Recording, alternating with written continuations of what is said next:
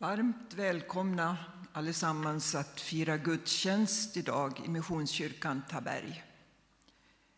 Vi går in i fastan denna vecka och temat för den här gudstjänsten är prövningens stund. Innan vi börjar gudstjänsten så vill jag påminna om nästa helg som en årsmöteshelg, viktig för oss i församlingen. På fredag kväll träffas ungdomarna klockan 19 till förhandlingar och på lördag förmiddag så är det församlingens årsmöte. 8.30 får man frukost, men då får man skriva på en lapp där ute i foajén först. Och sen 9.15 så börjar förhandlingarna.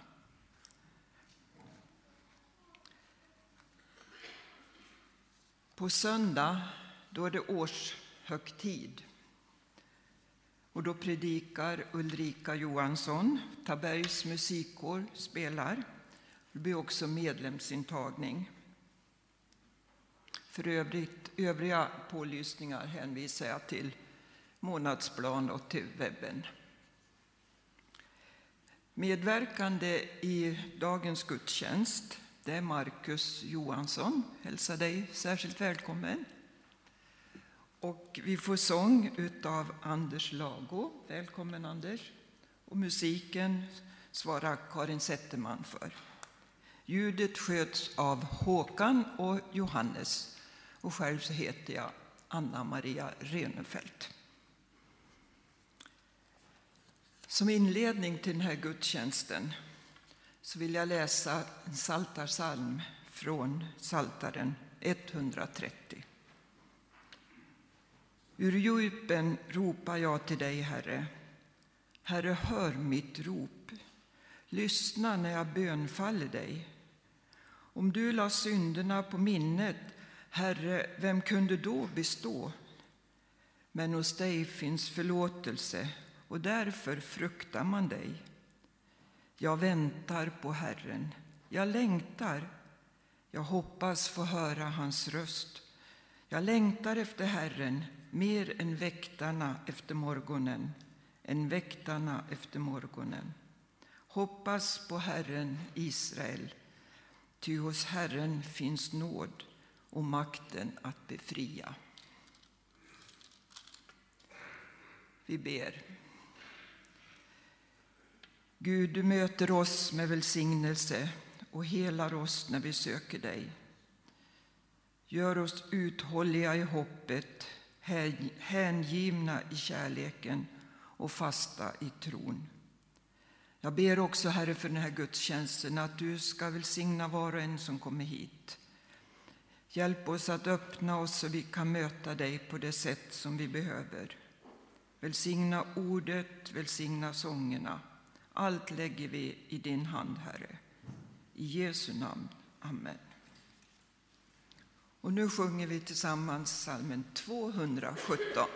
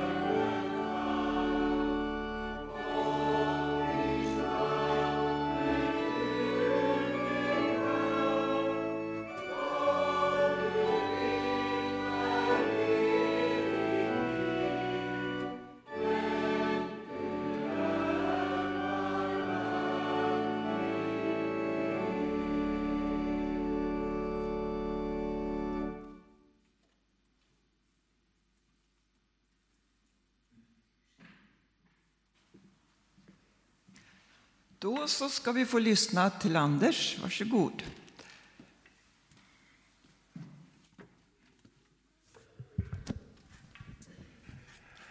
Ja, jag brukar inte vara så nervös, men det är jag idag, ska ni veta. Jag har varit nervöskissat ett par gånger redan. Vi får väl se hur det går. Hoppas det går bra. Det är första gången jag sjunger solo så här riktigt alldeles själv utan en massa kompisar med mig.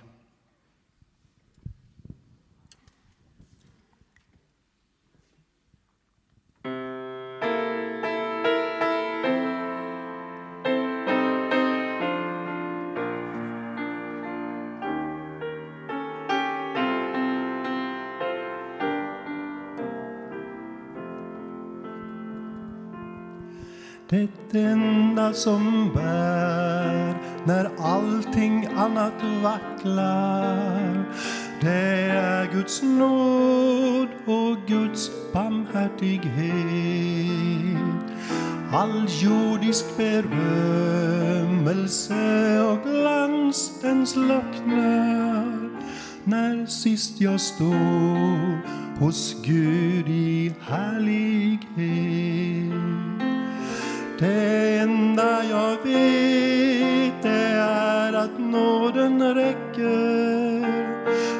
Kristi blod min synd, min skuld nu täcker. Det enda jag har att lita till en gång Det är Guds nåd, Guds gränslösa nåd. Det enda som står igenom alla tider det är hans kors och blodets säkra grund.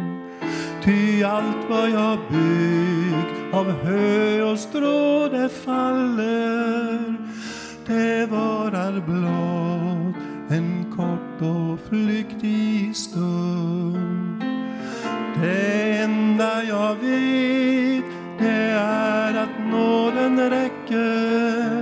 att Kristi blod min synd, min skuld nu täcker. Det enda jag har att lita till en gång det är Guds nåd, Guds gränslösa nåd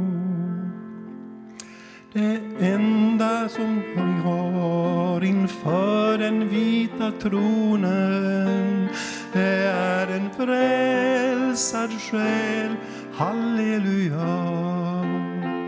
Och detta är nog, ty all min synd blev sonad när Jesus dog för mig på Golgata. Det enda jag vill, det är att nåden räcker. Att Kristi blod min synd, min skuld nu täcker. Det enda jag har att lita till en gång det är Guds nåd. Guds gränslösa nåd.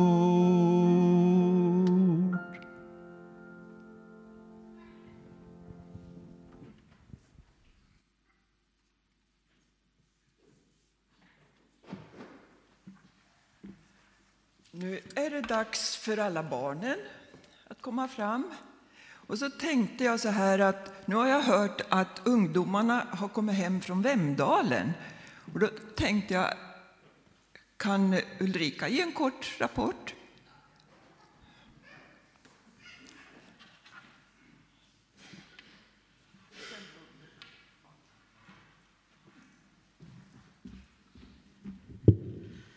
Jag studsar upp så att ni ser att alla benen är i behåll.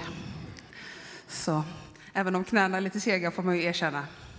Yes, men, eh, visst har vi haft ett bra läger, Janne som är ju lägerchef, så han, egentligen han som skulle kanske gått upp och ställt sig här. Men eh, vi har haft det riktigt gott. Vi har haft bra skidåkning. Vi hade strålande väder i torsdags. Då var det sådär så att man kände bara, men vart solkrämen skulle man haft med sig? Och så har vi haft bra bibelstudier, vi har haft eh, goda samtal, härligt samarbete med Huskvarna. Det var ju roligt att de hakade på också. Och ja, mycket annat. Det finns lite mat över, är det där du tänkte att du skulle säga? Yes. Men eh, vi är väldigt tacksamma för att eh, de flesta har hållit ihop rätt så bra. Vi, vi det finns ju ett läger till som är i ungefär samma backar som vi, från Ekumenia i Vaggeryd. De hade varit på sjukhuset rätt många gånger under veckan. Men vi har sluppit det. Men en och annan eh, elastisk binda har väl gått åt, det kan ju han rapportera också om, som har fått linda dem. Men eh, det, det, det är mest Huskvarna tonåringskillar som går med sådana idag. Vill du hävda att Huskvarna-killarna är klenare eller? I backen, jag Ja, men jag tänkte inte prata så mycket om lägret, för det har du gjort ändå. Utan praktiskt. Det är svårt att planera mängden mat. Det skänktes jättemycket bröd från föräldrarna och det är tacksamt. Så efter kyrkkaffet, eller vid kyrkkaffet, så finns det lite att köpa eller plocka med sig hem. Ni får lägga peng som ni vill, men det ligger framförallt mängder av bröd här nere. Och en del har varit fryst och tinat, så ta gärna med lite bröd hem. Sen finns det lite ja, tortilla, chips och lite kylvaror och frysvaror också. Men det tar vi i kyrkkaffet. Jag tänkte vi ber en bön och tackar för att vi har haft ett gott läger också.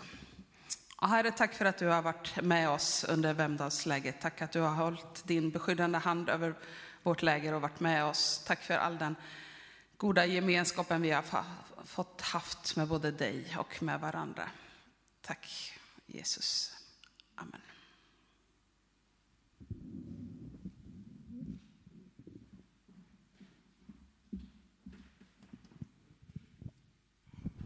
Så, då är det dags för söndags. Eh, idag så hoppas jag att några barn vill komma upp. Alla behöver inte komma upp, men några kanske kan hjälpa mig med en sak. Kan jag få hit några som kan hjälpa mig? Superbra. Eh, idag är det så här att vi ska prata om två olika bibelberättelser på söndags och jag tänker inte avslöja vilka, utan det får ju ni prata med barnen om sen. Men barnen här, de ska hjälpa mig att gestalta ett eller två verb. Och det svåraste i detta blir att jag inte ska avslöja vad det är för verb som de ska gestalta.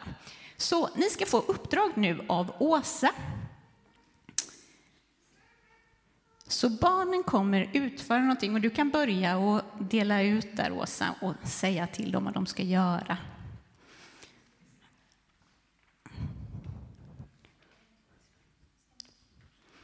Så, så ni får spana in barnen här sen när de börjar med eh, sitt verb, för de kommer göra någonting här. Eh, och sen ska vi se om alla kan hjälpas åt och klura ut vad det är de gör faktiskt. Jag tror att jag ska hjälpa till med instruktionerna här lite.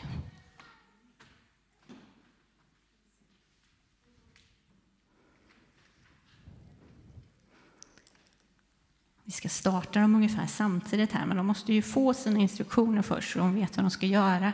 Jag ser att alla här i bänkarna, de bara sitter och är jätteförväntansfulla här på vad som ska hända. Oj, oj, oj, vad spännande det är. Snart drar det igång. Vad är det för uppdrag som barnen får? Nu ska vi se. Snart har alla fått sitt uppdrag här så de kan börja utföra verbet. Ta lite tid med förberedelserna, så kan det vara. Ska vi se. Då tror jag att alla barn vet vad ni ska göra snart i alla fall. Mm. Ja, jag tror att vi kan starta nu. Så barnen, ett, två, tre, sätt igång och visa vad det är ni ska göra för någonting. Kom igen, heja på. Nu ska vi se, vad har de fått för uppdrag? Vad är det de ska göra? Ja, ska vi se om det är klurigt här kanske. Titta, Noah han har börjat utföra sitt verb där. Eh, Jonathan han har också börjat med sitt verb. Ska vi se hur det går för tjejerna där nere. Om de lyckas med sitt verb.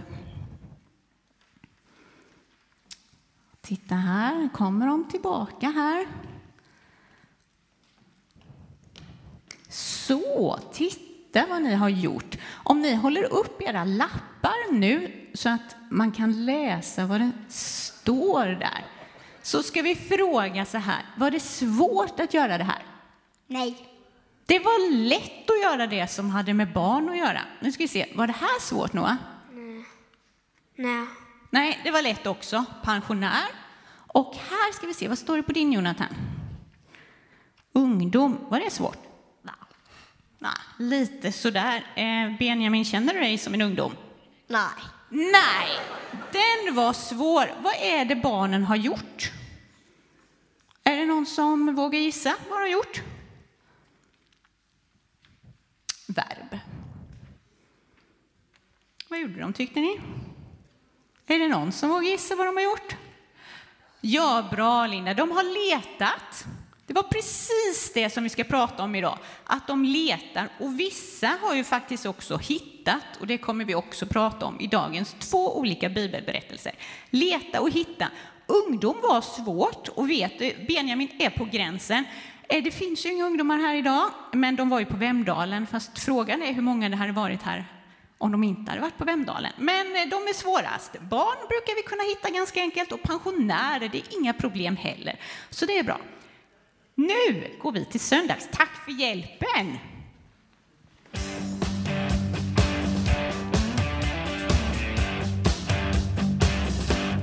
Nu är vi på gång,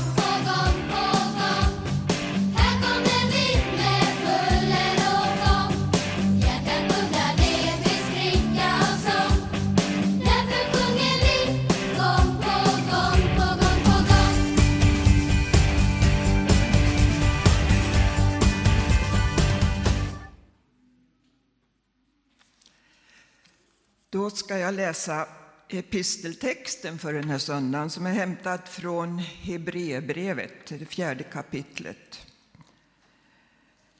När vi nu har en mäktig överstepräst som har stigit upp genom himlarna, Jesus, Guds son, låt oss då hålla fast vid vår bekännelse. Vi har inte en överstepräst som är oförmögen att känna med oss i våra svagheter utan en som har prövats på alla sätt som, och har varit som vi, men utan synd. Låt oss därför frimodigt träda fram till nådens tron för att få förbarmande och nåd i den stund vi behöver hjälp. Amen. Och nu sjunger Anders igen. Varsågod.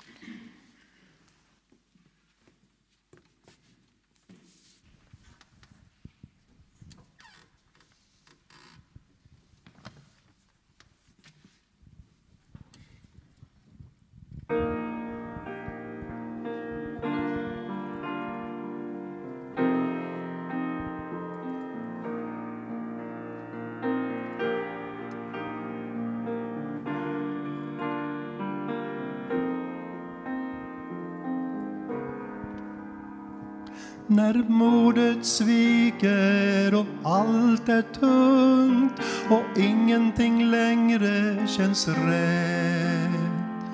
Då vill han ge dig av kärleken som inte har någon gräns.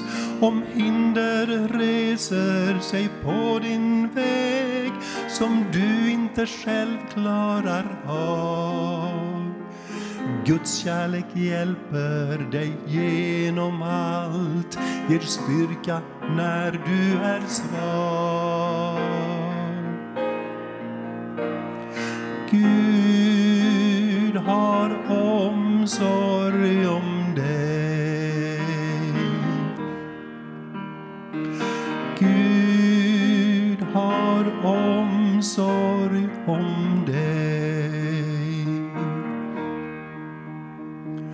över mörka djup. Vill han bära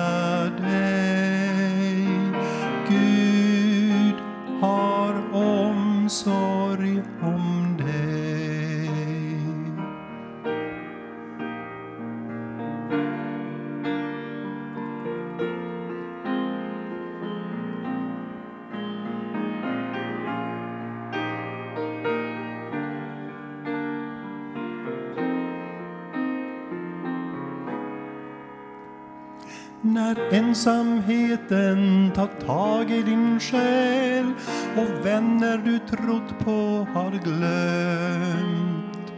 Gud älskar dig mer än du förstår. Han finns hos dig varje stund.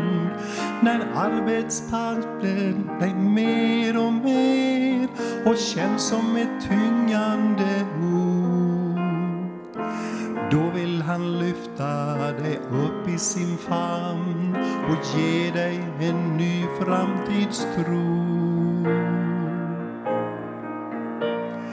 Gud har omsorg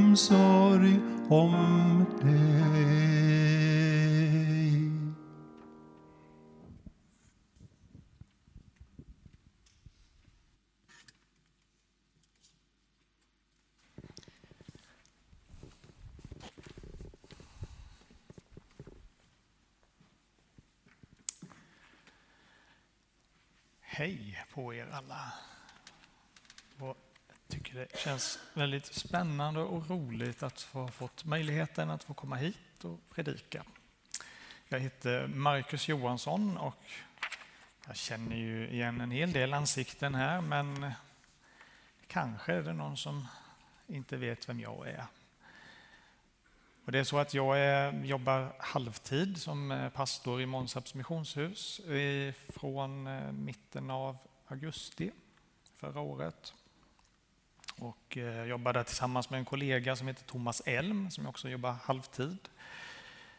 Och eh, den andra halvtiden ägnar vi båda två åt eh, studier på ALT.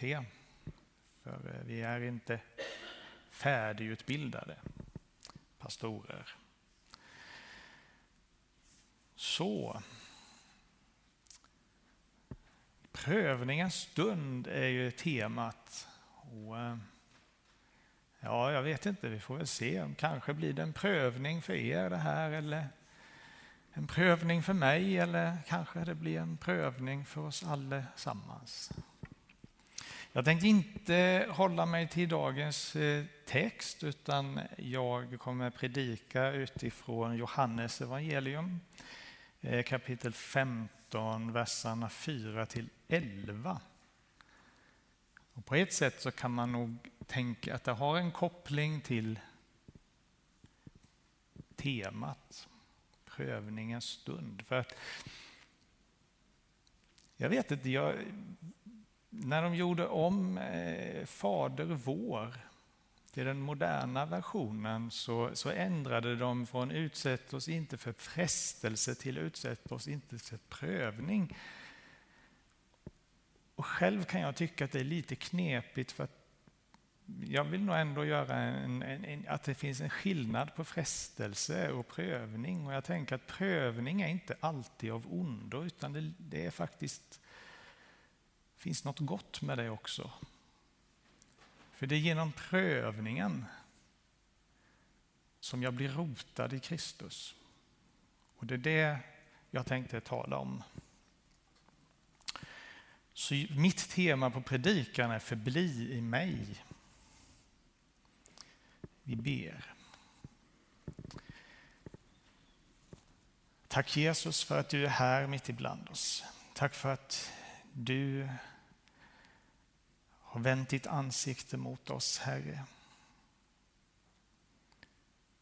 Jag ber Herre att du ska tala till oss i denna stund, det som du vill säga och genom det som du har lagt på mitt hjärta, Herre. Jag ber också Herre att du ska vaka över ditt ord idag.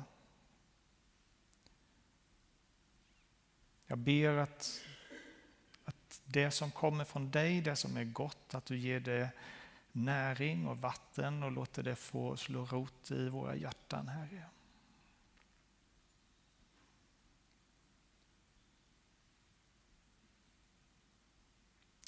Och Jag ber också Herre, det som är mina tankar och bara mina idéer, jag ber låt det få landa framför mina fötter och inte nå fram, Herre. Vi ber så i Jesu namn. Amen.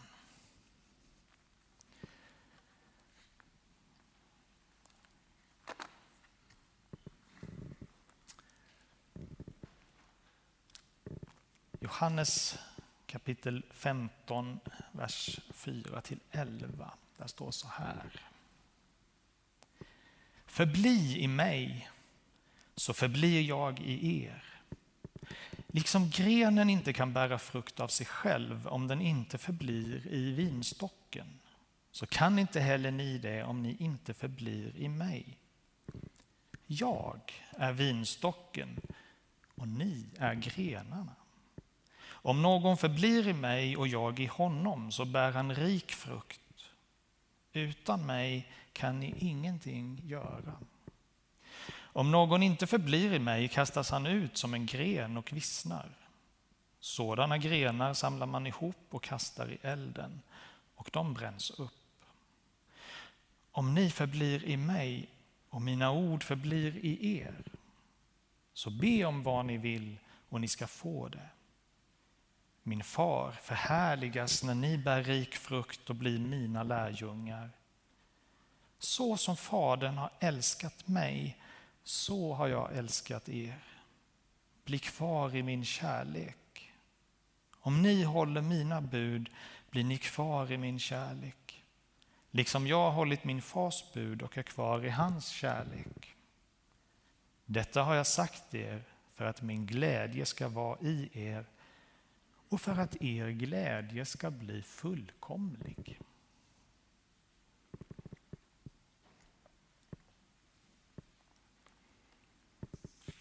Förbli i mig.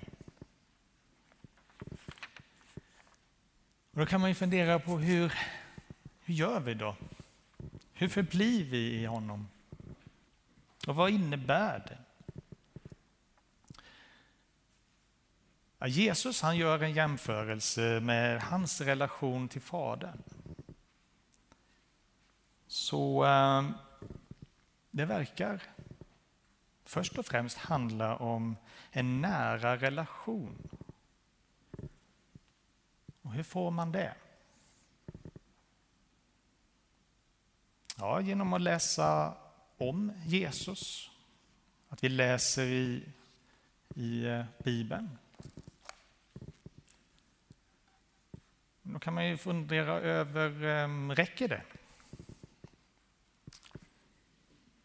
Ja, det är ju definitivt inte fel att läsa Bibeln och lära känna vem Jesus är genom ordet. Det behöver vi göra och det ska vi göra. Men så är det ju så att bara för att man känner till en massa saker om en person så innebär ju inte det att man har en nära relation med den personen.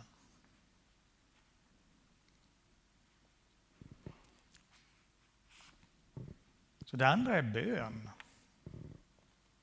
Att be till, att tala med Jesus. Precis som med vem som helst. Berätta om vad som bekymrar dig. Berätta vad du längtar efter. Och framförallt berätta hur mycket du älskar honom.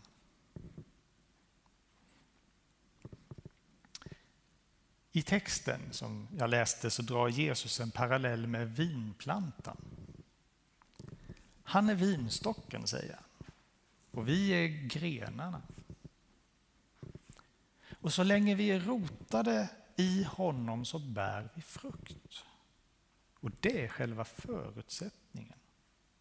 Och vidare säger han, utan honom kan vi ingenting göra. Jag tycker det är lite intressant just den här parallellen med vinplantan. För varje gren som bär frukt, alltså själva vinrankan, är i direkt kontakt med stammen, med vinstocken. Så det är alltså inte som på kanske andra fruktträd som vi är vana vid att det är en gren som växer ut och sen är det en gren som växer ut och sen kommer det en liten till och sen blir det ett äpple. Nej, varje gren som bär frukt är rotad i stammen. Men inte nog med det. Det är så att de här grenarna behöver en struktur också som hjälper till att bära den. För om den bara hänger i vinstocken så knäcks den snart av sin egen tyngd. Och precis som med vinrankan så är det så att vi också behöver struktur att växa i och som hjälper oss att bära tyngden. Och den där strukturen den kan, den kan bestå av goda vanor. Till exempel att man har en stund varje dag med bön och bibelläsning. Den är också församlingen. Vi har varandra. Men inte bara det, vi har ordningar och eh, rituella handlingar, saker som vi liksom brukar göra och det här blir en struktur som bär oss.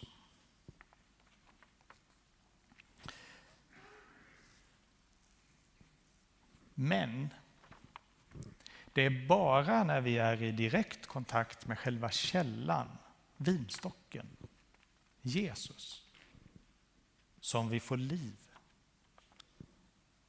Strukturen, vanorna och rituella handlingar kan i sig själva inte ge oss något liv. Men de kan hjälpa oss att bli kvar i stocken. Och det är viktigt att vi förstår det. Att vi förstår den ordningen. För kanske är det så att själva strukturen, verksamheten och ordningen till slut blir viktigare än källan. Och sen är det ju så att andra grenar kan växa in en främmande träd i strukturen och växa och bäras. Men de saknar livet från källan, den sanna vinstocken. Så med andra ord, struktur och vanor är viktigt så länge de hjälper oss att bli kvar i Jesus. Men i sig själv ger de inget liv. Och hur är det för oss idag? Kanske är det så att vi behöver rannsaka oss själva. Hur, hur är det i mitt liv?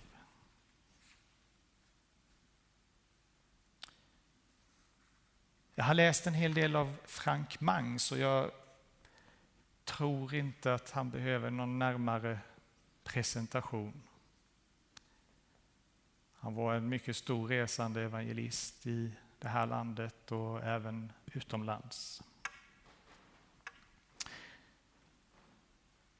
Några år innan han fick hembud så gick han ut med ett profetiskt budskap. Och där berättar han hur han ganska många år tidigare hade fått en syn från Herren. Och jag kommer citera den här synen nu av Frank Mangs.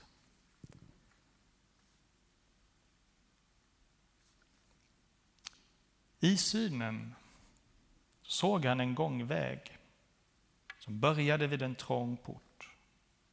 Han visste att den ledde till härlighetens värld. Men, fortsätter Frank, av målet såg jag inget, bara porten och början av vägen. Längs vägens mitt låg en strimma av ljus som tycktes komma från en ändlös källa. Det var av ett slag jag aldrig tidigare skådat. På vägens båda sidor var det kolmörker. Gränsen mellan vägen och dess sidor utgjordes av ett konturlöst område det, och det som fanns där ljuset och mörkret möttes. Den var suddig. Jag såg människor gå längs vägen, både män och kvinnor, unga och gamla. De gick inte i grupper, inte i par, utan de gick en och en. Och det berodde på att Herren, som hade lockat in dem på vägen, hade sagt, och det är från Uppenbarelseboken 3 och 20. Om någon hör min röst och öppnar dörren ska jag gå in till honom och hålla måltid med honom och han med mig. Och då fortsätter Frank. Det betyder att det i Kristi sanna efterföljs innersta finns ett rum som är reserverat endast för honom. Ingen annan varken kan eller får komma in där. Det är där människorna var klädda i bländande vita kläder som gång på gång fick sin renhet förnyad. Inte för att de bad och hungrade efter renhet utan för att de vandrade mitt på vägen. Reningen i Jesu blod var en konstant pågående process där de gick i det övernaturliga ljuset. Även om flera av dem var märkta av både ålder, sorg, sjukdom så strålade deras ansikten. Det var en utstrålning av det inre ljus som de bar inom sig. Jag hade velat betrakta detta länge. Men jag var tvungen att vända blicken mot porten alldeles i början av vägen. Och där såg jag en stor mängd som hade stannat. De hade stannat redan innan de gått in genom porten. Och det märkliga var att många av dem tycktes vara glada därför att de trodde att de faktiskt var på vägen. Men de hade aldrig gått in genom den sanna omvändelsens trånga port. Kanske det värsta var att bland dem rörde sig gestalter i prästrock, pastorsdräkt och evangelistkläder. Nej, det var inte det värsta. Det värsta var att jag såg skuggan av min egen bild där i hopen. För vi har fuskat. Vi som är kallade att vara levande organ för livet från Gud. Vi har blivit religiösa pratmakare istället för att vara fungerande organ för livet. Vi har garanterat människor deras salighet därför att de en gång har blivit döpta till Kristus. Vi har garanterat att sökande själar har blivit födda av Anden fast de bara har blivit födda av mänsklig påverkan. Vi har sagt att de är Guds barn bara för att de är snälla. Vi har i förtid intalat andliga sökare att de är födda av Gud trots att de bara är väckta. Och genom det har vi avbrutit den andliga födelseprocessen. Och resultatet är att det idag finns massor med människor som tror sig vara på väg till himlen fast att de inte är det. Men Jesus säger ju att det ska bli så. När han talar om bröllopsfesten, de tio jungfrurna. Ingen olja, ingen ande, inget fungerande andeliv, bara formerna, skenet, namnet och bekännelsen. Och de trodde att det var nog. Men han såg också mer. En del hade gått in, men stannat. Inte i ålder, inte i tid, men i andlig utveckling. Och de lever bara på minnen. Andra hade lockats från vägens mitt ut i dunklet vid kanterna där synen på både synd och salighet var höljd i dunkel. Den grå overkligheten gjorde att sådant som varit en total omöjlighet på vägens mitt nu fångade deras intresse. En lystnad som tilltog och till slut sakta men säkert fick dem att glida bort från den väg de en gång gått på.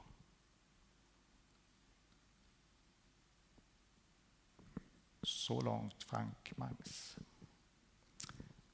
Efter den här synen så skriver han i att han brast i gråt. Han önskade att han hade varit yngre så att han hade haft möjlighet att vara ett bättre redskap för den heliga Ande.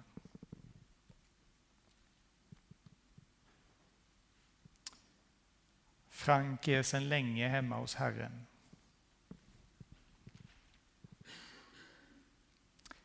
Men hans predikningar och hans böcker och det han har lämnat efter sig lever kvar. Och frågan dröjer sig kvar. Hur är det i våra liv? Är vi rotade i vinstocken? Eller är vi bara förtorkade grenar som sitter kvar i strukturen, men i själva verket saknar livet? Jag tror att både du och framförallt jag har all anledning att rannsaka oss.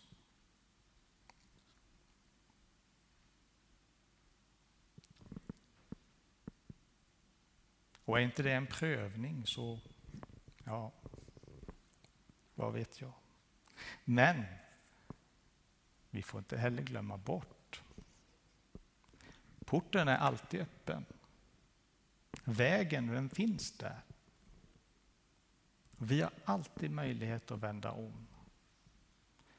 Och det är faktiskt så enkelt. Men kanske är det så att vår stolthet gör det svårt. Jag vet inte. Men Jesus har betalt priset. Förlåten är borta. Vägen är öppen. Porten är öppen. För dig och för mig. Amen.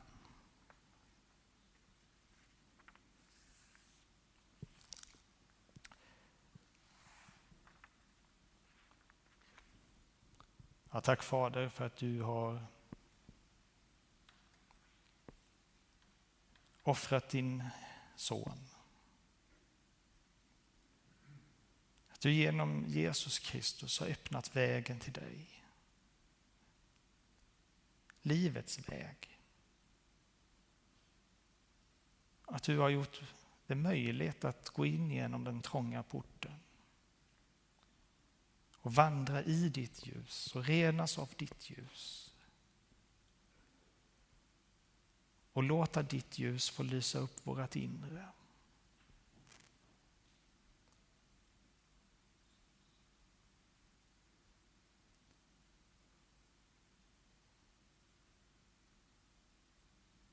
Jag ber dig, Herre, led oss in på den vägen.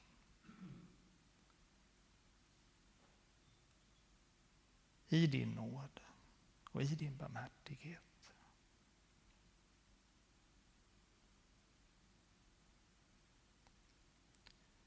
För precis som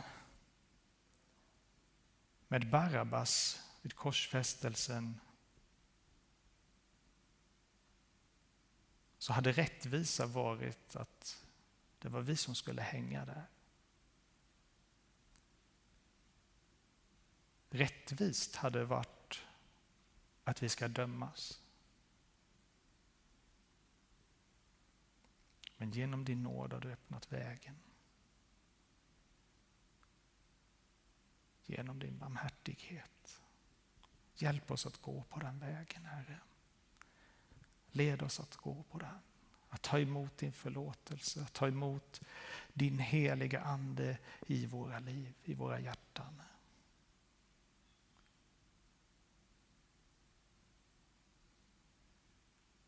Jag ber i Faderns och Sonens och den heliga Andes namn. Amen.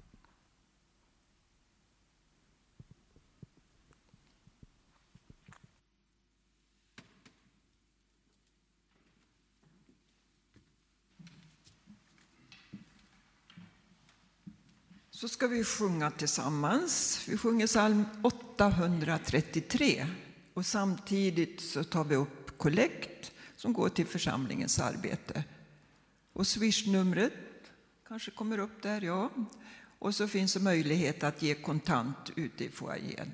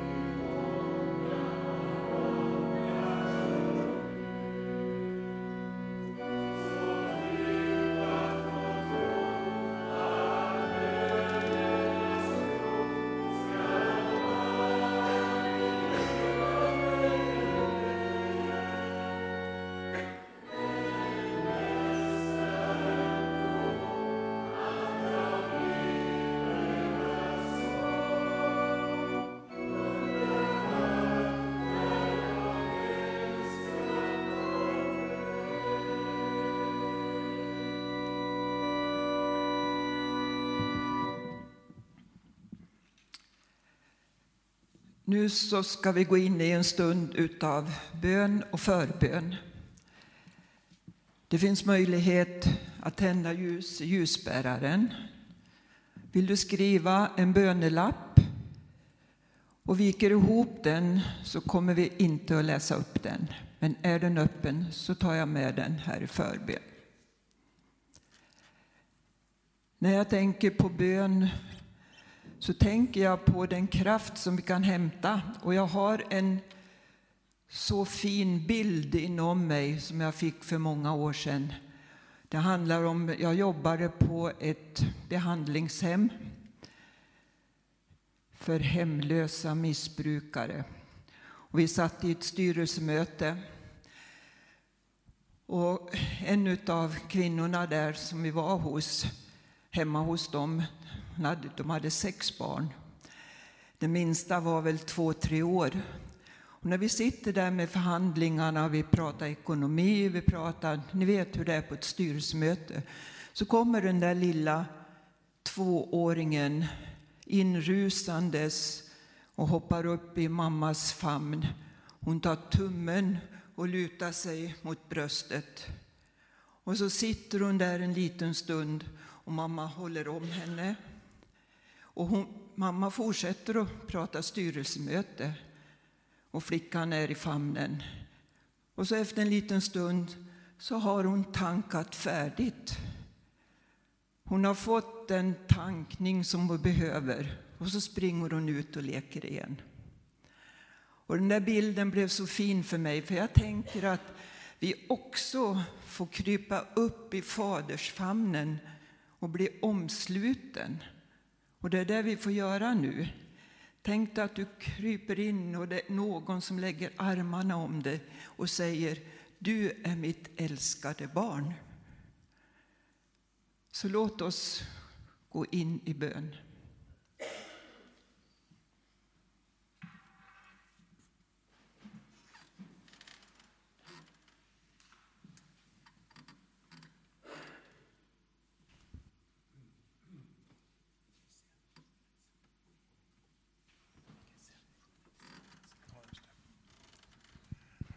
Ja, ni naturligtvis är med och sjunger tillsammans nu då.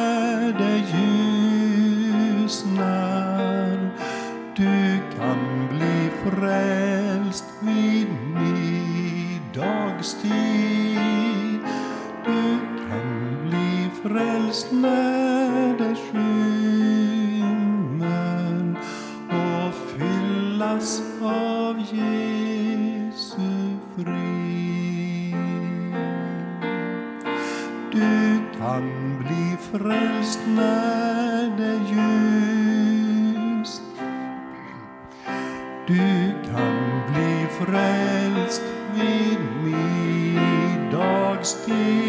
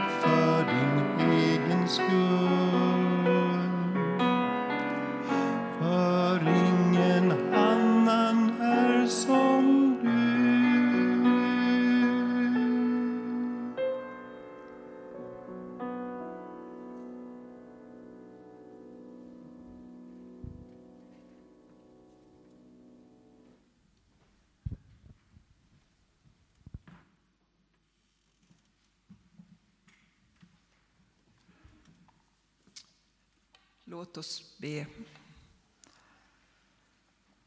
Herre, till dig får vi komma. Komma precis som vi är. Du som känner oss och vet allt om oss. Ta emot oss den här stunden. Jag ber för ljusen i ljusbäraren. För alla böner som har betts i bänkarna. Herre, möt oss med det vi behöver på det sätt som vi kan ta emot dig. Tack att du är hos oss. Och så ber jag också för de angivna bönämnena. Basgrupp 2. Du känner var och en i den gruppen. Du vet vad de behöver av kraft och mod, glädje. Vi ber för hemtjänsten i kommunen. Herre, att de som har uppdraget att gå hem till människor, att de kommer med kärlek och uppmuntran, att de kan möta på bästa sätt. Herre, så vill jag också be för nästa helg, för årsmöteshelgen, för gudstjänsten på söndag. Att du ska vara med oss och att vi får tacka för det år som har gått. Herre, tack att vi får lägga allt i din hand. Vi ber så i Jesu namn. Amen.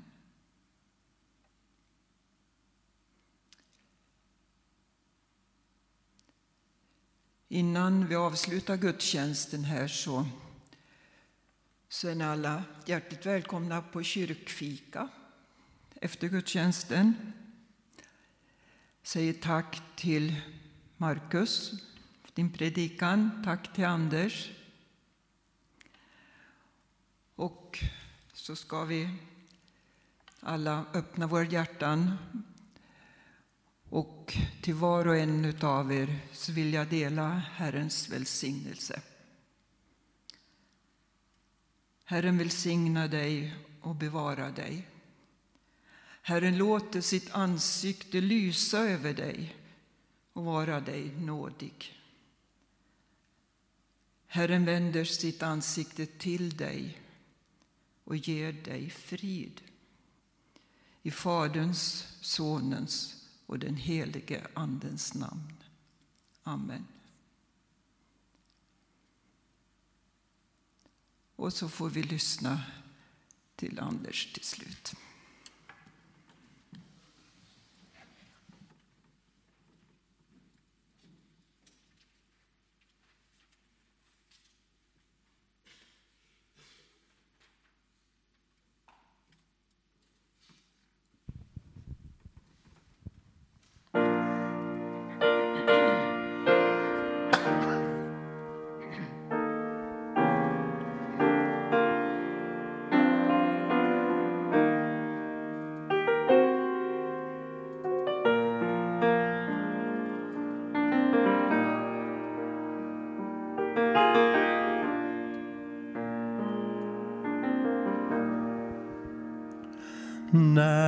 Du är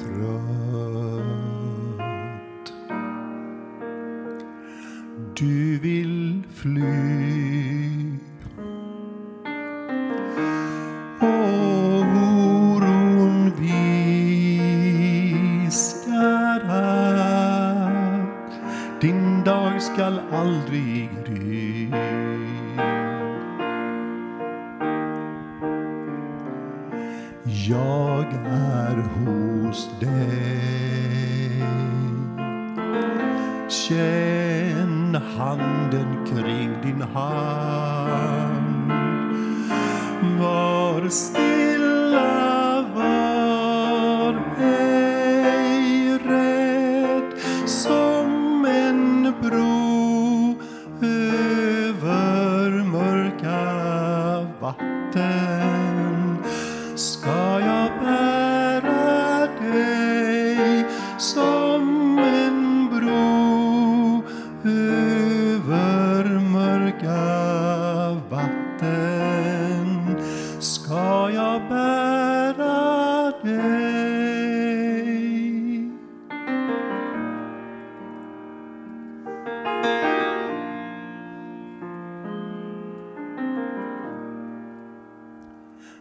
skuggan faller kall.